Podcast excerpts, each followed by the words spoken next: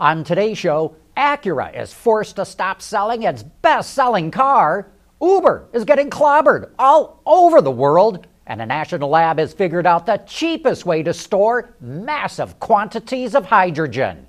All that and more coming right up on Autoline Daily.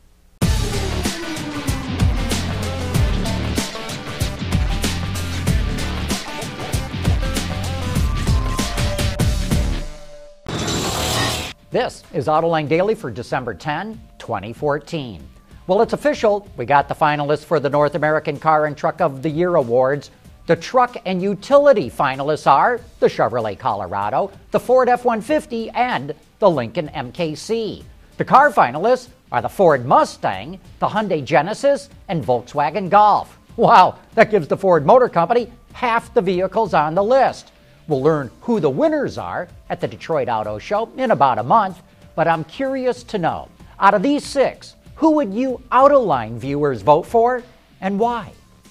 Well, here's something you don't want to hear as a dealer stop selling your best selling car. That's what Acura is telling its dealers in the U.S. because the 9 speed automatic in the brand new TLX can let the car roll away even though it's in park. Honda developed that transmission with ZF. You know, if and when fuel cell cars ever catch on, the Sandia National Laboratory says salt caverns would be the ideal place to store massive amounts of hydrogen. That's because storing hydrogen above ground requires tanks, which would cost three to five times more than geologic storage. And above ground tanks can't even begin to match the amount of hydrogen gas that can be stored underground. The colors in this illustration show blue as the deepest part of a cavern and red the most shallow. Salt caverns are not very permeable, an important point because hydrogen has very small atoms that can leak out of other types of reservoirs. Still to come, Mercedes unveils a new crossover, and Uber is getting its teeth kicked in. AutoLine Daily is brought to you by Bridgestone, your journey our passion. And by Dow Automotive Systems, improving durability and increasing design flexibility with Betamate structural adhesives at dowbetamate.com. BMW is outselling Mercedes in the US, largely thanks to having more crossovers. So Mercedes just pulled the wraps off its GLE Coupe, which will compete with the BMW X6. While the silhouette is similar to the BMW, the GLE is distinctly a Mercedes. Power gets sent through a 9 speed automatic transmission with an optional 4MATIC all wheel drive system. As for engines, we're only getting word of the AMG turbocharged V6 that puts out over 360 horsepower. Inside, you get a lot of soft touch leather materials and the latest technology. But the main focus is the large infotainment screen controlled by an intuitive touchpad with rotary control. No word yet on when it will hit the showrooms. Uber is the highest valued tech startup in the US, but it's being threatened by legal problems all over the world. Just this week, the company was sued in San Francisco, Los Angeles, and Portland. It's also been banned in Spain, Rio de Janeiro, and the Netherlands. And Uber cannot operate in New Delhi, India, because a driver has been accused of rape. The car sharing service is running into trouble because it's violating local laws that protect taxi drivers. Uber says most of those regulations date back 60 years and need to be updated. Hey, be sure to tune in to Autoline After Hours tomorrow. Our guest will be Matt Davis, the head of all product marketing for Fiat in North America. And he'll be bringing the 500X into the studio with them. So, all you Fiat fans, start thinking about questions you'd like to ask them. Here's our chance to learn more about Fiat's plans for North America. Speaking of comments and questions, coming up next, it's time for You Said It. Here's another great thing about the all around performance of our Dueler tires a comfortable, quiet ride. Oh. At Bridgestone, our passion for performance knows no bounds.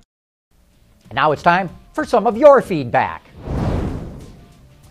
CTEC says, I do not have access to the numbers. I am curious whether JLR sales problems are with Jaguar or Rover. Well, it's both. Last month, Jaguar sales in the U.S. market were down nearly 10%. Land Rover plummeted more than 17%. In fact, every single vehicle in both brands' lineups were down, except for the F Type. I don't know what's wrong with Land Rover because last month SUV sales were through the roof for just about everyone else. My editorial backing up Takata in fighting a national recall stirred up quite a bit of controversy. Wine Geek says, John, I cannot believe that you would defend Takata in any way. They knowingly built defective airbags and continued to manufacture them after they were aware of the problem. To say they should fight a recall to replace the product they knowingly built is unconscionable. But Barry says, I think you're spot on describing Takata and their situation. My question to you is Will Takata survive this? I don't know. I don't think they can financially survive this unless automakers or the Japanese government bail them out. You know, sometimes we make this industry out to be more complicated when simple solutions are staring us right in the face. Rum and Coke says, Seems to me Scion is nothing but a creation of ad agencies looking to create a hipster mobile. Does Scion even know what it's supposed to be? Rebadge the FRS as a Celica and forget the whole thing. I can hear the guys at Toyota saying, Duh, why didn't we think of that? And my editorial on how to save motor racing generated a ton of comments. Redav said, one thing would be to fix the broadcast and announcing. How many replays of Ryan Hunter-Reay's amazing inside pass near the end of the Indy 500 did they show? Zero. How can you expect viewers to be interested in a sport that doesn't even show them the parts that are worth watching? Amen to that, brother. That coverage was terrible. And you got to love what Balaam Zass says. Gee, maybe we could try loosening up the rules. Anybody who has ever raced or crewed old school knows the two prime rules of racing. One, it ain't cheating till you get caught. Two, if everyone's doing it, it ain't cheating. You know, I like the idea of loosening up the rules too. And I really like getting all these comments and questions. Keep them coming. But that wraps up today's report. Please join us again tomorrow.